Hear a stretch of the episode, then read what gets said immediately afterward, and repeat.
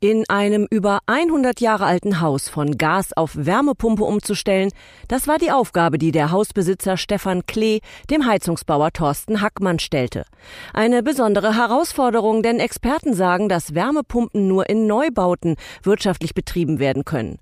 Ob das geht und was die beiden sich alles ausgedacht haben, um ihr Ziel zu erreichen, das weiß Michael Scheidel. In Altbauten sind Wärmepumpen bislang weniger verbreitet, weil viele über eine schlecht gedämmte Gebäudehülle verfügen. Dabei ist Stefan Klee an seinem Haus aber aufgefallen, dass das Mauerwerk eine Hohlschicht aufweist, die man clever nutzen kann. In diese Hohlschicht wird durch regelmäßig gebohrte Löcher ein Mineralfaserdämmstoff eingeblasen.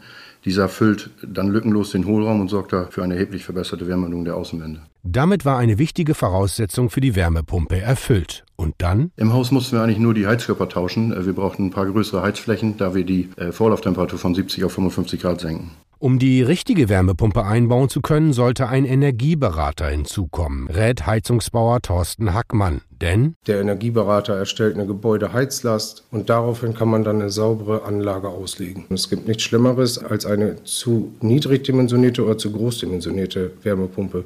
Effizienz ist da ein Riesenthema. Energie sparen und der Umwelt etwas Gutes tun, darum geht es auch Hausbesitzer Stefan Klee. Wir investieren in die Zukunft und helfen durch unseren kleiner gewordenen CO2-Fußabdruck beim Bremsen des Klimawandels. Und wie fühlt es sich für Thorsten Hackmann an, die Wärmepumpen-Challenge von Weiland gemeistert zu haben? Es funktioniert, das ist ja immer die Hauptsache. Äh, und wir konnten hier den Gasanschluss ausbauen. Das ist ein sehr, sehr gutes Gefühl. Abschließender Tipp? Vielleicht sollte man nicht so viel in irgendwelchen Foren lesen, wo Halbwahrheiten dargestellt werden, sondern sich mit dem Energieberater und dem Heizungsbau vor Ort treffen und dann einen Maßnahmenkatalog zu erstellen. Fazit. Eine Wärmepumpe in einem 100 Jahre alten Haus zu verbauen, geht nicht? Geht doch.